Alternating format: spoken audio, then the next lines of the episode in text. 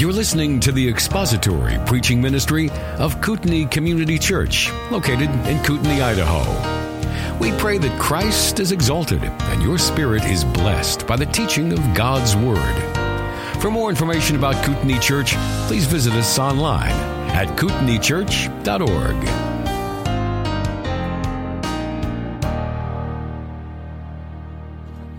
So it looks like we're probably going to be doing this possibly till the end of April, which means that next Sunday, for the first time in the 30 years that I have known or been associated with this church, that we're not going to have Easter breakfast here. Um, so if this whole lockdown continues to the end of the month, um, there seems to be people wanting to push back and say that we should be meeting, and in which case, as elders, we are obviously going to have to reevaluate that um, after next week. But for next week, for sure, we're going to be doing this again. And I don't know exactly what that live stream worship service is going to look like. If it's going to be me here with the Duluth Trading Company shirt on and the books in the background, if we're going to be doing something in the sanctuary, I don't know yet. But we'll figure that out. And um, we will be live streaming at the normal times next week. Um,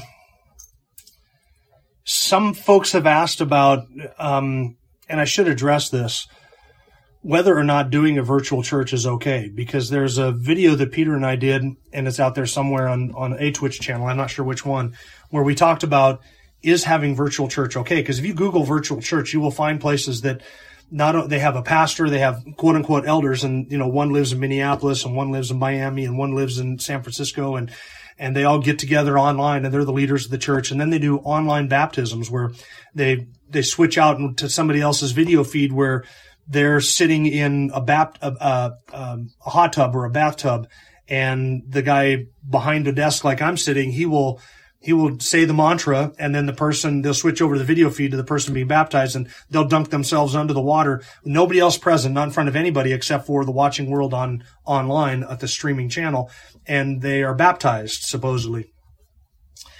Um, I, I had a critique of that which i still stand by everything that i said in that critique but is what we're doing the same thing as that? And the answer to that is no, we're not. We're not doing this because we like to do this or because this is the regular thing that we do. We all hate doing this. At least, at least I hate doing this. Some of you like watching church while you're eating breakfast and I know who you are. Um, some of you like that. I don't, and I don't think that the most of us like this. And even the people who are eating breakfast, you would rather be back here fellowshipping with God's people and singing the word and enjoying the worship and the fellowship and, and observing the ordinances, etc. We hate doing this, and this is only temporary for us. We are going to get back to doing what we normally do as quickly as we possibly can. Uh, online church or virtual church is an unbiblical concept, not just because it's new and it's not been tried before, and now we have the t- technology to do it, and but because it really doesn't represent what the church is. The church really is a gathering of saints physically one with another together, not forsaking our assembly. We assemble physically together.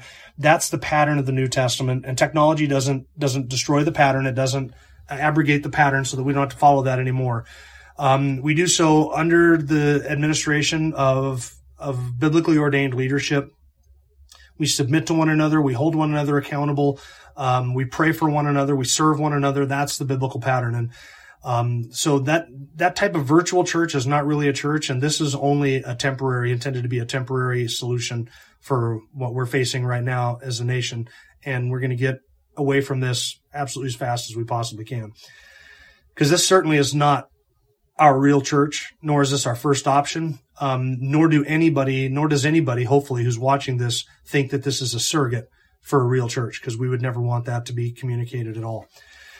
Um, one other quick announcement. Again, we mentioned it in the, I mentioned it in the weekly update. We mentioned it last week. If you have needs that you um, want to let everybody know about, please email deacons D-E-A-C-O-N-S, deacons at kootenaichurch.org. And um, uh, that email will go to one of the deacons who will distribute uh, the needs or trying to facilitate making the needs get met or meeting the needs and distributing things and assigning people to tasks if we need to, etc. So if you want your needs to be known, that's the best place to do that. If you want to post that you're doing something, like somebody this last week posted, I'm available to help if you need it. Um, please just give me a call or post here. Uh, they did that on the KCC Facebook, uh, no, KCC activity Facebook page. Uh, you can post your resources or availability there to help people. Um, somebody posted there that they were going to Costco and was willing to pick some things up for folks if they needed it. That was a, a great way to help out. Stuff like that is kind of a good way of, of just letting people know that you're willing to help. Um, but if you have a, a need, which uh, some people may or they're going to, as we continue to seem intent on absolutely crashing the economy for this, um, needs are going to become probably more acute and pronounced as time goes on. Email the deacons, deacons at kootenaichurch.org. Um, today after the after the live stream, uh, I'm going to hang out for just a little bit afterwards, and then we also have a a Zoom meeting if you want to chime in for that. There'll be a link posted in the chat. Uh, if there hasn't been already, probably toward the end, Peter will post that link and you can click over through Zoom and there you'll be able to video conference with each other and we'll be able to see each other face to face, share some prayer requests and see how that works. If you want to join us for that, then just follow that link over. Um, I think that's it. One last announcement is the word of the day. Uh, and the word of the day today is death. Death when you talk about the death of Christ. So, oh, I need to clarify something about the buckets of candy. I mentioned candy. I mentioned this with the kids last week. We had, had buckets of candy somewhere in your house with your parents. I need to clarify something about that. And the buckets might not be in the house. It might be outside the house. So, all right. The theme for the last couple of weeks with church and Sunday school was uh, had to do with the sovereignty of God, and I think it's something that we kind of need to be reminded of and encouraged about um, um, in, in, times like this. And so I want to continue that theme, but also talk about the death of Christ as well. We talked in Sunday school two weeks ago about what is hyper Calvinism. It's a denial of human responsibility, basically, uh, uh, such an overemphasis or a hyper emphasis on the sovereignty of God that it denies the human responsibility behind those things which God has ordained to take place. And then last week we talked about the um, Romans 8 and the sovereignty of God in in um, his purposes and his plans, which uh, he allows and ordains in order to bring good for his people and glory to his name through everything that takes place. So today I want to continue that theme a little bit, and we're going to look at a passage of scripture, Acts chapter 2. If you have your Bibles, turn to Acts chapter 2. We're going to look at verses 22 through 24, and we're going to um, kind of look at the context of those verses. Acts chapter 22, Acts chapter 2, verse 22. I'll give you a second to find it if you haven't. I'm going to read this. I'll kind of back up a little bit, give you a bit of the beginning context, and we'll look briefly a little bit at the context that's after it as well. Acts chapter 2, verse 22. Men of Israel, listen to these words Jesus the Nazarene, a man attested to you by God with miracles and wonders and signs which God performed through him in your midst just as you yourselves know. This man, delivered over by the predetermined plan and foreknowledge of God, you nailed to a cross by the hands of godless men and put him to death. But God raised him up again, putting an end to the agony of death, since it was impossible for him to be held in its power. And then David, uh, G- G- uh, Peter goes on there to quote David in Psalm 16. Um, that's the passage that we're going to be looking at today. It, it, the context of that is Peter's Pentecost resurrection sermon. Uh, this is after the resurrection of Jesus. It's 50 days after the resurrection of Jesus. Pardon me. On the day of Pentecost, Peter preached this this uh, sermon on the south end of the temple steps in what is called today Pentecost Square. And you can go there today. You can see the, the gardens and the rockways and the, the paths and the steps and everything that's in Pentecost Square. Uh, on the day of Pentecost, all the, the Jews had come back from all over the Roman Empire, and all of them spoke various languages. You find this out in Acts chapter 2. And when the Holy Spirit came that day and filled the 120 who were sitting in that upper room waiting for the coming of the Holy Spirit, waiting for the promise that Jesus had promised them uh, 10 days prior when he had ascended back to heaven, uh, one of the manifestations of that was the gift of tongues. And at least the disciples or some of the disciples began to speak in tongues and began to proclaim the, the, the gospel to people in languages that they had never heard before. Now, all of those people who were gathered there who heard the disciples speaking in these unlearned languages and, and it wasn't Babel and it wasn't heavenly languages and it wasn't, um, you know, I bought a Honda, should have bought a Yamaha. It wasn't any kind of a, a babbling like that or in, incoherent mumbo jumbo that you hear in charismatic and word faith and new apostolic reformation circles today. That wasn't it. It was the gift of languages. In fact, Acts chapter two is specific. Uh, Luke more than once mentions in Acts chapter two that they heard the disciples speaking in their own dialects. And he uses the word dialectos for their own. So it wasn't just a, a particular language. It was the dialect of these various languages. And the disciples had never learned these languages before or the dialects. And Luke in Acts chapter 2 records the dialects that were present there. He lists a number of them that the disciples were preaching the gospel in these dialects. Well, as those who were standing there on the day of Pentecost heard the disciples speaking in these languages, they charged them with being drunk. And Peter gets up to correct that misunderstanding that they were drunk. And he says, look, it's nine o'clock in the morning. It's the third hour of the day. Uh, even your, your worst card carrying alcoholic is not drunk by nine o'clock in the morning. Uh, this is not strong drink as you men suppose, Peter says. Instead, he says this is what was foretold told by the prophet Joel. So in Acts chapter 2, when Peter stands up in verse 14, he quotes Joel beginning in verse 17 and says, In the last days, God says, I will pour forth my spirit on all mankind, and your sons and your daughters shall prophesy, and your young men shall see visions, and your old men dream dreams. Even on my bondservants, men and women, in those days I'll pour forth my spirit, and they shall prophesy. And I will grant wonders in the sky above and signs on the earth below, blood and fire, vapor of smoke. The sun will be turned into darkness and the moon into blood before the great and glorious day of the Lord shall come. And it shall be that everyone who calls on the name of the Lord shall be saved. Now you'll notice that Peter stops his quotation from Joel almost mid sentence. If you go back to Joel chapter 2, where this quotation comes from, you'll notice that Peter quotes Joel all the way up to the point where he talks about those who call on the name of the Lord will be saved. And he stops quoting Joel right there. He could have continued to quote Joel chapter 2 and into chapter 3 about the signs that would accompany the coming of the day of the Lord. And Peter's point is not to say that everything that it was prophesied by Joel in that passage had come to pass, because the blood and the fire and the signs in the heavens and the earth below, the vapor and the smoke and all of that, none of that happened on the day of Pentecost nor the dreaming of dreams or the visions or anything like that. But the pouring out of the Spirit did happen on the day of Pentecost. And that, of course, was intended to be a foreshadowing, a little taste of the kingdom that was to come. Pardon me. So, as Peter is quoting that, when he, when he gets to the point of saying, everyone who calls on the name of the Lord will be saved, he stops right there. And then he immediately transitions in verse 22, which is the passage I read at the beginning. He immediately transitions in verse 22 to speak of Jesus because Peter's intention is to show that Jesus is that Lord, that Yahweh, upon whom we are to call, and that when we call upon the name of Yahweh, whom Peter is going to say is Jesus, that we will be saved. And so he, he takes Joel to show this is what was predicted in the Old Testament, in the Old Covenant. Joel saw that this day would come. He, he spoke of the pouring out of the Spirit of God. This is what you see. It's not drunkenness. It's the pouring out of the Spirit of God. And then he immediately transitions into preaching Jesus to them. And that's when he says in verse 22, when he begins to preach to them in verse 22, uh, he immediately begins speaking of Jesus. Now, Peter's intention in his sermon is to show that Jesus Christ is the Messiah. He's going to demonstrate that Jesus is Yahweh, that Jesus is the Yahweh upon whom we are to call if we are to be saved. Jesus is that Lord, which is why he says in um, down in verse 34, he quotes David from Psalm 110. Uh, it was was it not David who ascended into heaven, or it was not David who ascended into heaven, but he himself says, "The Lord said to my Lord, Sit at my right hand until I make your enemies a footstool for your feet." Therefore, verse 36, let all the house of Israel know for certain that God has made him both Lord and Christ, this Jesus whom you crucified.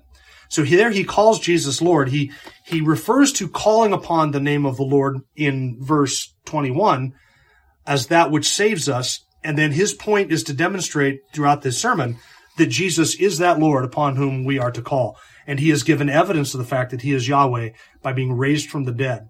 And so God has now made this one whom he says to the Jews, you crucified, you handed over, you crucified, you killed him, you rejected your Messiah. God has made him both Lord and Christ. Call upon that name, that Lord, that Yahweh, Jesus, and you will be saved.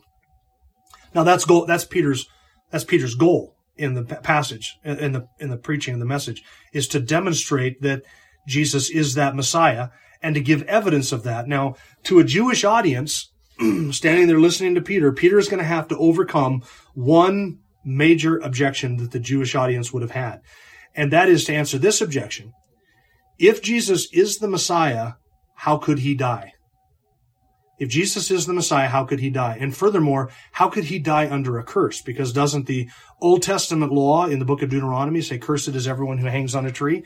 Isn't that what the law? The law decreed anybody who hung on a tree to be cursed. And Jesus hung on a tree. He died under the curse of God he died under the, the auspices of the Roman government. They are the ones who, who drew, drove the nails and put him to death. It was a, a Roman governor, Pontius Pilate, that handed him over to be crucified. It was Roman authorities who did this. It was the Roman soldiers who, who bartered for his garments and oversaw his execution. It was a Roman soldier who put the spear into his side. The Romans did all of this. How could the Jewish Messiah, who was supposed to come and overthrow Gentile powers, overthrow Gentile nations, how could that Jewish Messiah die under a curse at the hands of godless Gentiles?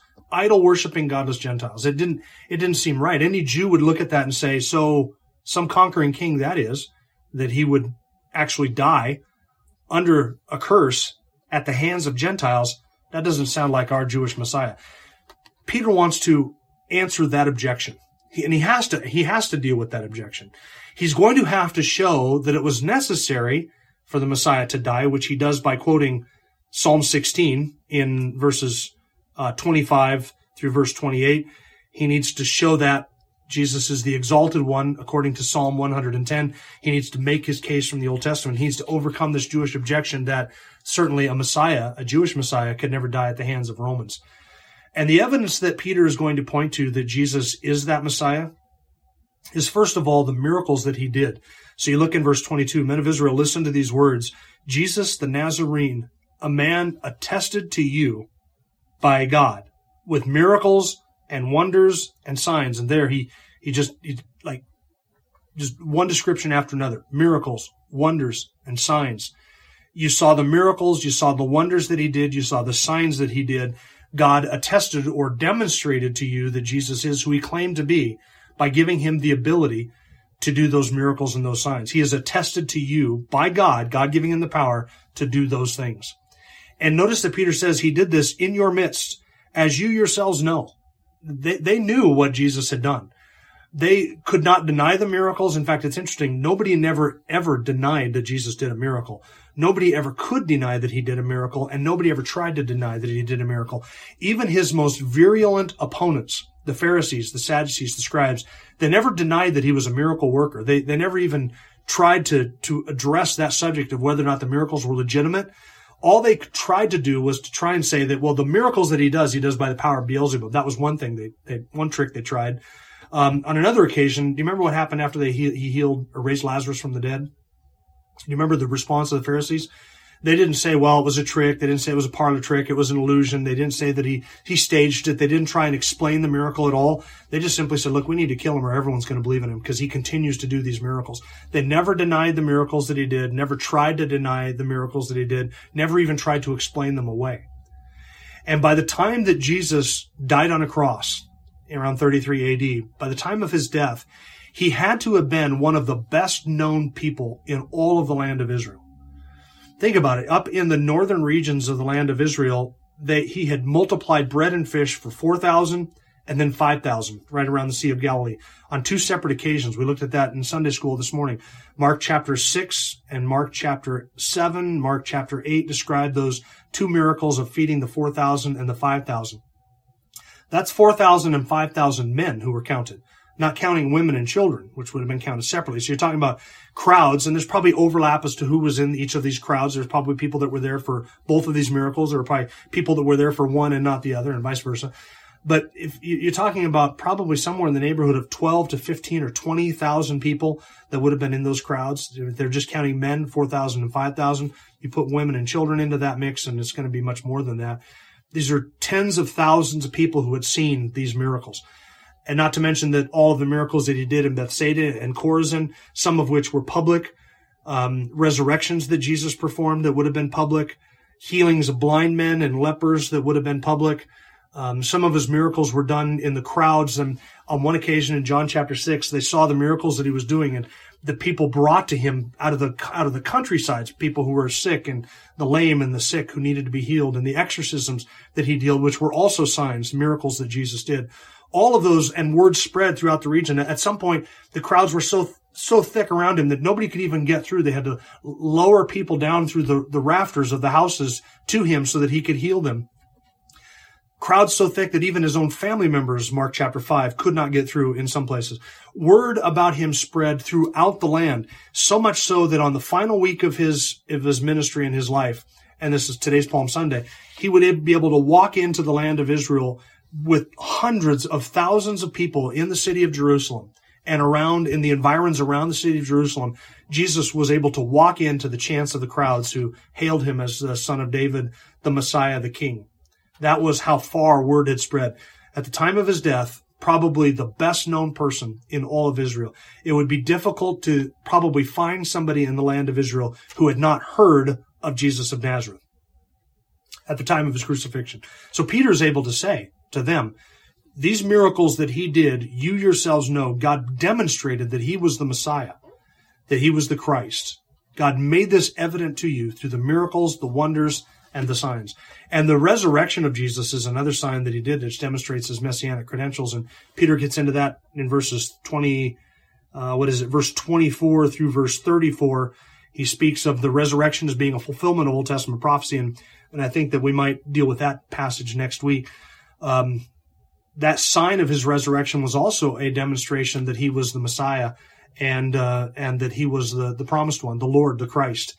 And Jesus demonstrated his messianic credentials by fulfilling uh, Psalm chapter 16 in raising himself from the dead. Um, but the the Messiah could not rise from the dead as Psalm 16 and Isaiah 53 and Psalm 22 all demanded. Those three Old Testament passages that speak of the resurrection in veiled, in veiled references. The Messiah couldn't rise from the dead unless he first died. So it was necessary that he first die on a cross. And so that is why the death of Christ, far from being a stumbling block to Jews, should be an evidence that he is in fact the Messiah. And in, in his death, he fulfilled all of the messianic predictions of the Old Testament that pertained to his messianic credentials, to, to the prophecies that, that demonstrated he was the Messiah. So that is why Jesus could say that the signs that he did were, was an evidence of his messianic credentials. He, he says this in, in John chapter 5 verse 36 and 37, the testimony which I have is greater than the testimony of John, for the works which the Father has given me to accomplish, the very works that I do testify about me that the Father has sent me.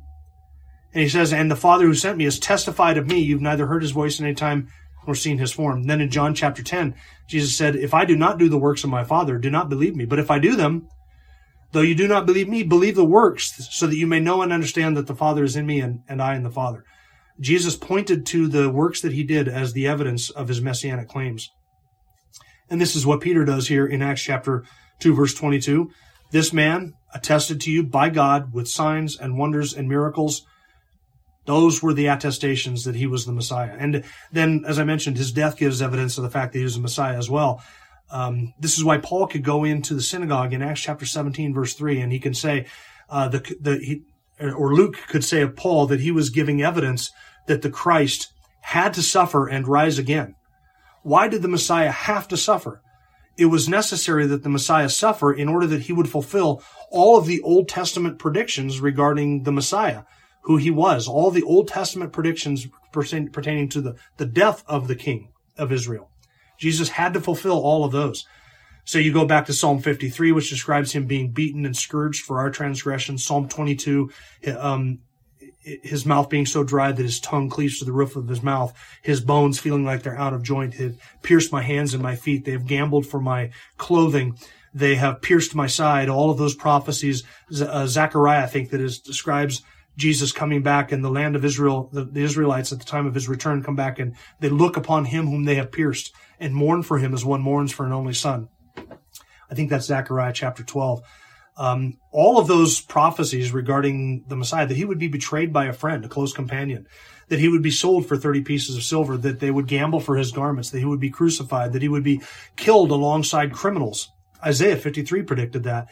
That he would be buried in a rich man's tomb. Isaiah 53 predicted that. That he would be beaten and scourged. Isaiah 53 depicted that. In fact, Psalm 22 and Isaiah 53 are two passages that describe 700 years in Isaiah and 1500 years in Psalm 22. They describe the method of crucifixion over a thousand years before it was even invented. David does in Psalm 22. Um, 400 years, I think it is, before crucifixion was even used um, 400 years prior, Isaiah described that. So those those that method of cruci- that method of dying was predicted and foreordained by God. And Paul said these things had to take place. The death of Christ was absolutely necessary. It had to take place so that every detail that God had planned and predicted and promised would come to pass would actually come to pass. Uh, not just in a general sense, but every specific detail. So that Isaiah 53 could say that it pleased the Father to bruise the Son. It pleased the Father to crush him in our stead. Now, talked last week about God accomplishing all of his good pleasure. And those things which please the Father, which please God, he is doing. And he is doing everything that pleases him. And I said that sometimes the, the problem is that we don't, we aren't pleased by the same things that God is pleased with. Otherwise, we would delight in those things in the way that God delights in them. God accomplishes all of his good pleasure. It pleased him to crush the Son in our stead. And because it pleased the Father to crush him for us, God accomplished that and predicted it. And in the words of Peter, he actually delivered him over by the predetermined plan and the foreknowledge of God. Why did it please the Father to crush the Son? It pleased the Father because he saw the end. Remember we talked about that last week? He sees the end that is in view. What end did the Father see in giving over the Son to death that caused it to please him? The end that he foresaw, that he saw, and that he intended is the salvation of his people, his elect, his bride, his sheep. The salvation of those people is the end that God saw. And because God saw that end in view, that joy that was set before him, it pleased the Father to deliver over the Son. Now, look again at the language that Luke uses in Acts chapter 2, verse 22. Um, no, verse 23. This man, this one attested to you by signs and wonders and miracles which God performed in your midst. This man, that is Jesus, was delivered over, and that word delivered over is only used one time in all of the New Testament, and it's used here this man was delivered over, and the, the word describes the act of betrayal being handed over to one's enemies. The father delivered over the son to his enemies according to what in verse 23 his predetermined plan and the foreknowledge of god it was the predetermined plan and the foreknowledge of god that delivered the son over to the jews and to the romans to crucify him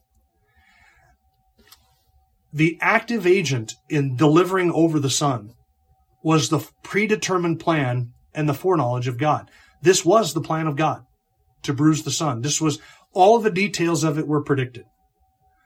The plan was put into place. It was all part of the plan that all, all the details of it were not just foreknown by God. They were planned and predetermined. They were predestined to occur. Every last detail of it was predestined to occur. Christ had to die in order to fulfill the predetermined plan. That is, God determined that this was going to happen, and he did so previously, beforehand, ahead of time. He, he predetermined that plan to happen. God predetermined that plan and that purpose and all of those events to happen so that it could not be otherwise. The unfolding of the events could not have been otherwise because it was the predestined, predetermined plan of the Father to deliver over the Son so that the Son might fulfill all of those Old Testament prophecies. Now, God does not plan the end and then leave the means undetermined. In other words, God doesn't say, look, I'm, I, I think I'm just want to redeem a bunch of people.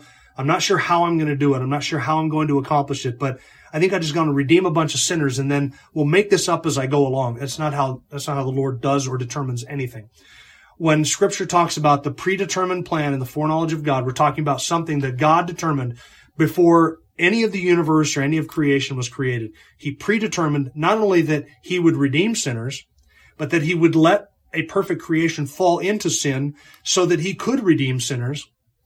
And he determined not just that he would redeem, he determined who he, whom he would redeem, and he determined how that redemption would take place. All of that was the predetermined plan, according to the predetermined plan and foreknowledge of God. So God does not leave the, the fulfillment of his eternal purposes up to chance. He doesn't roll the dice. He doesn't leave the good of his people, that's you and I, Christian. He doesn't leave our ultimate good just up to the roll of a dice. He doesn't leave the glorification of his, na- uh, his name up to chance or random processes. God has predetermined and laid out all of this so that he could glorify his name, so that he could do good to his people, so that he could redeem people. Every last detail of it is foreknown by God, not because he's like a good prognosticator. He's not Carnac, um, able to just look down through the corridors of time and, and foretell events and, and kind of see them in a blurry way. That's not how God plans any of that. He, he knows the future events not because he learns of them at some point in eternity past by looking into the future. He's not a prognosticator. He's not a fortune teller. He's not a soothsayer. He doesn't know of future events because he learns them as we do in time or because he learns them by looking ahead in time. He knows future events because he decrees them. He predestines them. He determines them. He predetermines them. He plans these details. All of these evil events associated with the crucifixion of Jesus were planned and purposed and predetermined by him. So ask yourself this question. Does God plan, does he purpose, and does he decree evil events? And the answer to that question can only be yes. He plans those evil events. He predestines that they occur and he decrees that they occur and he determines that they occur. Can you think of anything more evil than the crucifixion of the sinless Son of God? Is there anything in the history of creation, in the history of, of this world, that is more evil than the sinless Son of God being handed over to sinners to be spit on, to be scourged, and to be crucified, and to suffer and die at the hands of evil men? Is there anything, any event in all of human history that's happened that is more evil than that? And there is not any event that is more evil than that. And yet, listen to how Peter describes that event in Acts chapter 4, verse 27 28. You can turn there if you want. Acts chapter 4, verses 27 and 28. Peter says, in praying to the Father, he says, For truly, in this city there were gathered together against your holy servant Jesus, whom you anointed, both Herod and Pontius Pilate, along with the Gentiles and the people of Israel, to do, look at that, whatever your hand and your purpose predestined to occur. What was Peter describing? Jesus being handed over to the peoples of Israel, to the Gentiles, to Herod, and to Pontius Pilate. He lists four co-conspirators in this grand evil scheme. The people of Israel, the Jews, the Gentiles, that is the Romans and the Roman soldiers and the Roman leadership, specifically two other people, Pontius Pilate and Herod. So two individual peoples named and two people groups named, all of them colluded together to accomplish and to do, Peter says, whatever your hand and your purpose predestined to occur. What was Peter describing? The crucifixion of Jesus. The crucifixion of the sinless Son of God is the most evil event that has ever happened in all of human history, and God predestined it to occur. Not only that, but God predestined it to occur with all of the details that occurred. The, the piercing of the hands and the feet, the spear in the side, the scourging, the beatings, the whipping, the bleeding, the, the turning over of Judas into the hands of the Jews so that, and the Romans so that they could arrest him and turn him over to the Romans, all the trials with Pilate and Herod and um, uh, who's the other? I forget it at, this moment. The five trials that he endured on the night of his before his crucifixion, the the abandonment of Peter, the denial of Peter, all of it predestined to occur.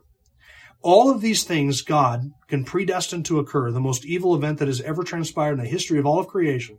All of it God can predestine to occur and determine that it occur, predetermine that it occur, destine it to occur, and God can att- intend for it to occur, but he does so with a sinless will, a sinless purpose, and a sinless act of intention. So God intended the same thing that Judas intended. God intended the same thing that Herod and Pontius Pilate and the Jews and the Romans and everybody involved with the crucifixion of Son, God intended that all of those things occur. God decreed that all of those things occur and he predestined that all of it occur. But God did that with a sinless will and a sinless intention because he saw the end in view, which was the redemption of his people. So if God can predestine, and, and here's the closer, if God can predestine and predetermine the most evil act ever committed, and then can turn around and use that for good, the good of his people, the redemption of sinners, and the glory of his holy name, and eventually our glory, which will be revealed in us. If God can do that with the most evil act that has ever happened, can he not do that with much lesser evil acts and much lesser evil events? He certainly can. So Peter indicts the, the children of Israel, the nation, just standing there hearing them, all, all these people gathered at the day of Pentecost. He indicts them for determine, for delivering over Jesus to be crucified. And he does so by pointing out that God had attested that Jesus was the Messiah through all the miracles that he did. And then he says in verse 23, this man, Jesus, was delivered over by the predetermined plan and the foreknowledge of God. God knew it all ahead of time and he predetermined all the unfolding of all of his events ahead of time. This is why Jesus, when he was going to the cross, he, he speaks in John chapter 10 about laying down his life for his sheep, for his people. And he says, and nobody takes my life from me. I, I lay it down on my own accord. I have the power to lay it down. I have the power to take it up again, which he did. He laid it down on his own, on his own accord, his own volition, and he took up his life again on his own volition. He, he did this because he determined the timing, the day, the, the purpose, the place, the, the people involved in his death. He determined all of it. It was all part of the plan. And Jesus went to the cross not as a victim, but as a volunteer. And he could do this because this was the predetermined plan and foreknowledge of God. Now you might be thinking to yourself, well, and this would be anticipating what the Jews also would have been thinking, hearing Peter's word. If God predestines these things, and if God wills these things and he purposes these things and he himself decrees these things, and if it's God who delivered him up and God's purpose delivered him up to be crucified, and if God's plan is the active agent in determining all of this, then how can he hold us accountable for our sin? And the answer to that is he does. He holds us accountable. And he holds the Jews accountable because look what the very next thing that Jesus or that Peter says to them in verse 23. You nailed to a cross by the hands of godless men. So who bears the guilt for this? The Jews did. And Peter indicts them for not only their rejection of the Messiah, but for their active involvement in his crucifixion. So Peter has these two things in view, the sovereignty of God and the responsibility of man. He says to the Jews, Everything that has unfolded is according to the predetermined plan and foreknowledge of God. So you could look back into the Old Testament and you can see, pardon me, you can see in, in the book of Isaiah and in Psalm 22, all of these things that God promised and predicted would come to pass. He foretold all of this. Judas betraying him, 30 pieces of silver, the potter's field, the piercing, the crucifixion, the scourging, all of this all of this unfolded exactly according to God's plan. So God was delivered, delivered over the Son so that the plan would be fulfilled. But who bears the moral responsibility for that crime? It's not God who bears the responsibility for it. Peter lays the blame for that at the feet of the Jews. You delivered him over. You nailed him to a cross. Sorry, God delivered him over. You nailed him to a cross and put him to death at the hands of godless men, the godless men being the Romans. Because these Jewish people had, of course, it was the high priest and Caiaphas and Annas who had who had uh, plotted with Judas in order to arrest Jesus in the garden, and they had taken him and then handed him over to Pilate. And, and, charged him formally in a Roman court during the course of the night so that Jesus would be tried the next day and or tried throughout the course of the night and executed the next day. The Jews had masterminded all of that. Pilate, Pilate was not the one who had him arrested. Pilate was not the one who intended to crucify him. Pilate didn't do any of that. It was the Jewish leadership who did it. So they're morally culpable for this predetermined plan and foreknowledge of God, you nailed him to a cross at the hands of godless men. So who bears the moral culpability for that most hideous act in all of human history? It's those who were standing there who had rejected the Messiah and called out, crucify him, crucify him on that Friday morning when they were all standing before Pilate. They bear the moral responsibility for it. So men are responsible, in this case, for the evil which God himself predestines to occur. That is absolute sovereignty of God, and it is human responsibility. And friends, these things go together perfectly. And you'll notice that that that the men of Israel in this scenario of, of unfolding everything that was predestined by God and, and predetermined to occur. None of them were coerced. Herod was not coerced. Pilate was not coerced. Um, I mean, at least by God, he was coerced by the Jews. They they sort of put him into that position and to pressure him into saying, "Look, if you release this guy who claims to be a king, you know, you know, a friend of Caesar's." So Pilate was coerced by the Jews, but the Jews they were not coerced, and neither were the Romans coerced. In other words, all of these people who colluded together to to do this evil, none of them were forced by God to do the evil against their will. None of them were forced to do evil against their will divine sovereignty and human responsibility. In the death of Christ, we see these things go together perfectly. So that God predestines everything that happens and men bear the moral responsibility for the evil that is done. But God takes that evil and he uses it for good.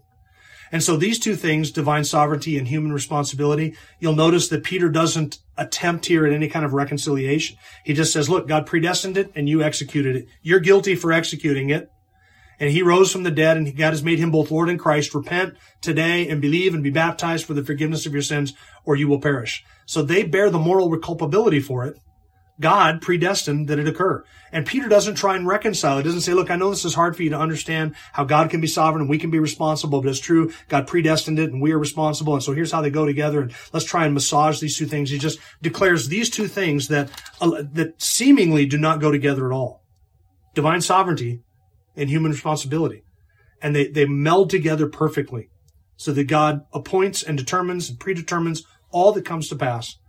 And yet men are held morally culpable for the evil that is done. That, that, that is how we have to hold on to divine sovereignty and human responsibility in our theology. And if we ever get to a point where we start saying, well, yeah, God predetermined this, so men really aren't responsible, then we have erred. And if we ever get to the point of saying, well, look, men are free creatures, so God really can't predetermine anything, then we have erred. And we need to be able to hold on to both of these two things at the same time robustly. And you may not understand. I don't, I don't necessarily have any problem with trying to reconcile them because they don't, they don't need to be reconciled. And if you think that they don't go together and you're unwilling to allow them to, to go together, then the problem is with you and with your understanding or with me and my understanding. We, we cannot sacrifice either one of these two things. These are beautiful, glorious doctrines and they both go together. You see it here in Acts chapter 2. You see it again in Acts chapter 4, where Peter says that the these things which that God predestined that these things occur, all of these things um, how does he say it in Acts chapter 4? Your hand and your purposes predestined them to occur. But who is guilty? Herod, Pontius Pilate, the Jews, and the Romans. They're the guilty parties, and yet God has predestined according to his purposes. And what were his purposes? His purposes were to bring something good out of this. So if the death of Christ, which is the most evil event ever to transpire in human history, the most evil thing ever perpetrated, perpetrated against another human being, if that death, if the death of Christ was that most evil thing, and God has brought the greatest good out of the greatest evil, then we can be confident that he will do the same with all lesser evils. This is an argument from the greater to the lesser. If God has done this for this event, then you and I can be rest assured, we can be most assured that he will also do this for everything that transpires in our life, which is a far lesser evil thing than that. The contemplation of this, this truth and what Peter has done this, should cause us to examine ourselves in the same way that Peter wanted his audience to examine themselves. It should turn our hearts to Christ and to make us think back upon why was this death necessary? Why was it necessary that God predetermined and pre-purpose and predestined that the, that Christ die on a cross for sinners? Why was that necessary? The salvation, the, the good that comes out of that death is the salvation of God's people, and He has not left us up to chance. He's not left our salvation up to chance and circumstances. He, he didn't roll the dice. He's determined not only that he will save, but how he will save and whom he will save. He's determined all of that. God doesn't just determine the ends, but he also appoints the means, and the means are predestined that these things occur. And he has done so in order to save and redeem a people. He did this in the death of Christ to atone for and to take out of the way our sins and our crimes. You and I, though we did not drive the nails, and we were not standing there in the first century calling for the blood of Jesus before Pontius Pilate. Though we didn't do that, it was our sin that nailed him to that cross. You and I are the natural born enemies of God. We are the ones who have sinned against him, whose sin required a sacrifice, whose sin required atonement. It was our sin that demanded that sacrifice. So as we reflect upon Acts chapter 2, we ought to be thinking in terms of not just, yeah, the death of Christ happened, but why did that happen? It happened for, because of, due to us. We are the ones whose crimes against God demanded the shedding of blood for the remission of our sins. And God's Son was the ransom sacrifice. He was the payment for those sins. He bore the wrath that was reserved for us. All of our sins, all of our crimes that we committed against a most holy God, they were laid upon Christ. So yeah, though we weren't the ones driving the nails, it was really our sins that put him there. It was our sins that held him there until the price, the payment of that price was fully accomplished. It was our sins that did that.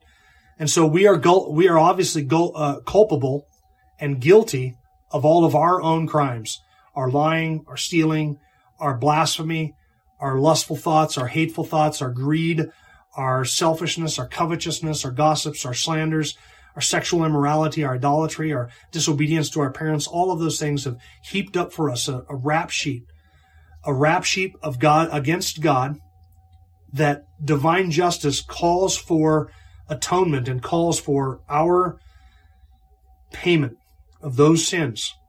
It is for that reason that Jesus Christ came to suffer and to die. And in doing so, in that sacrifice, it was a substitutionary sacrifice. Peter says that it was our sins that he bore. It was our griefs. First Peter chapter two.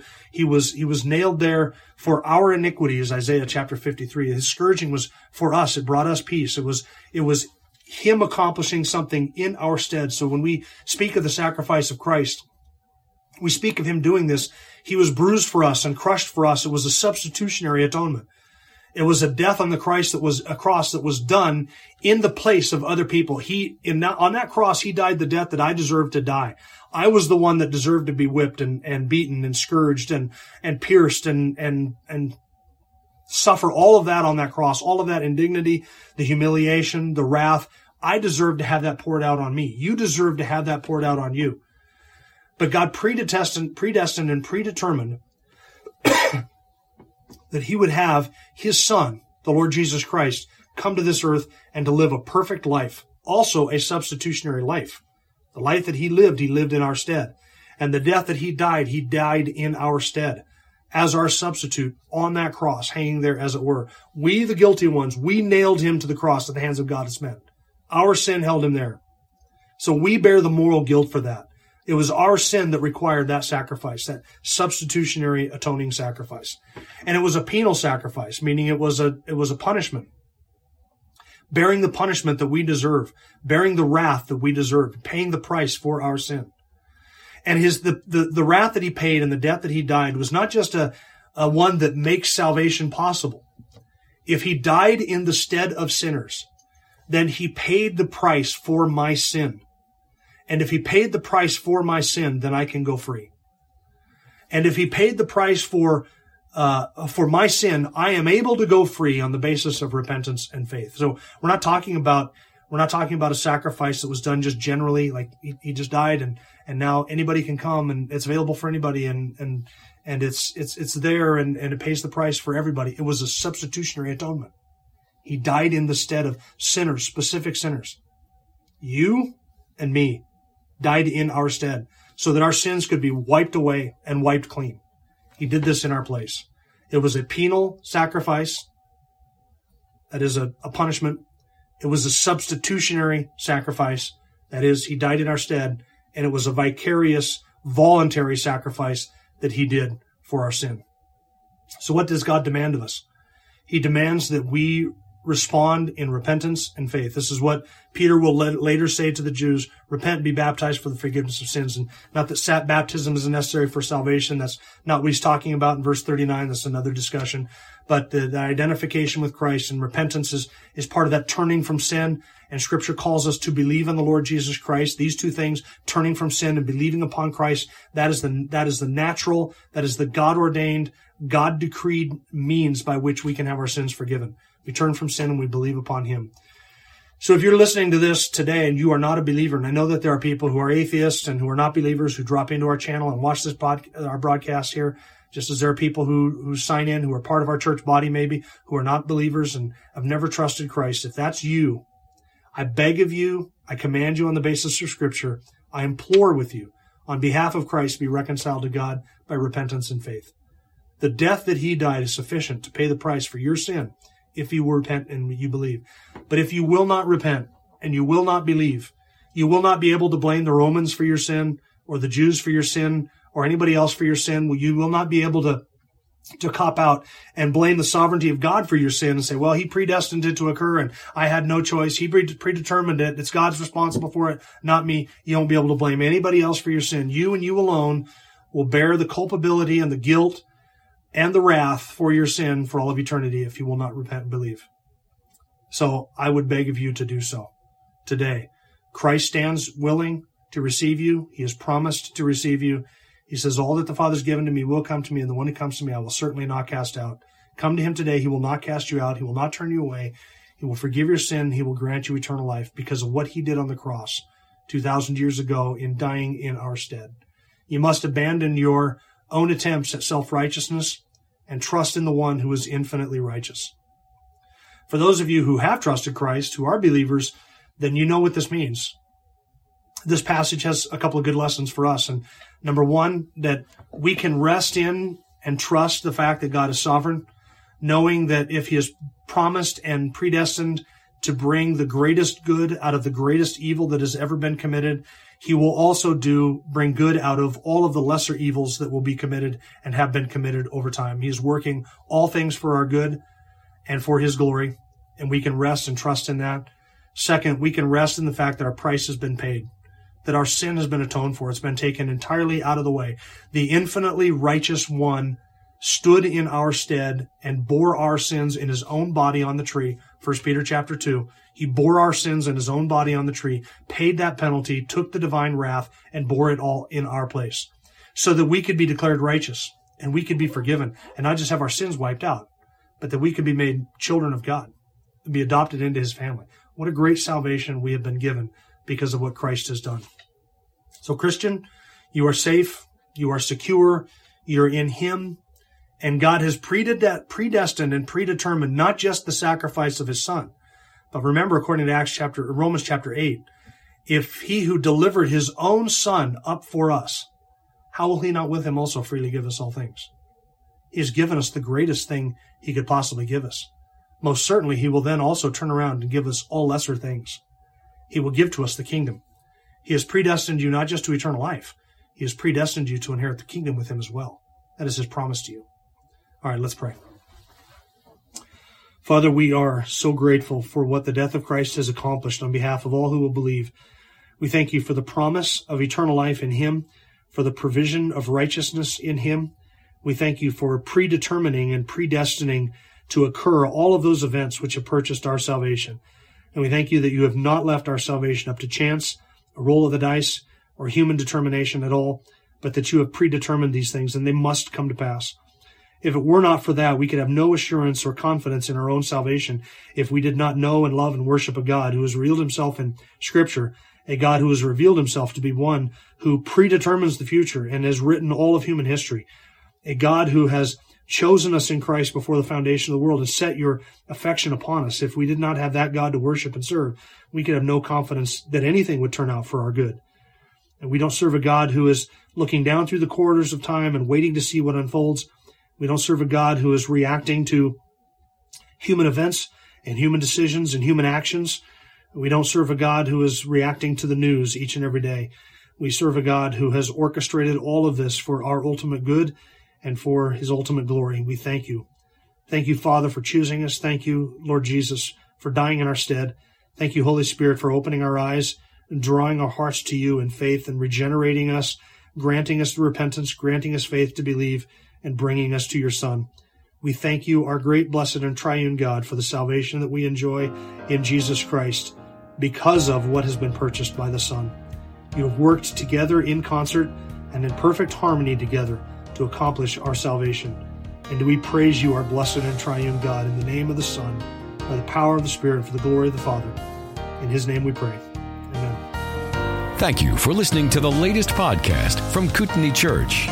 If you'd like to learn more about Kootenai Church or to donate to our church ministry, you can do so online by visiting kootenaichurch.org. We hope you enjoyed this podcast and pray you'll join us again next time. Once again, thank you for listening.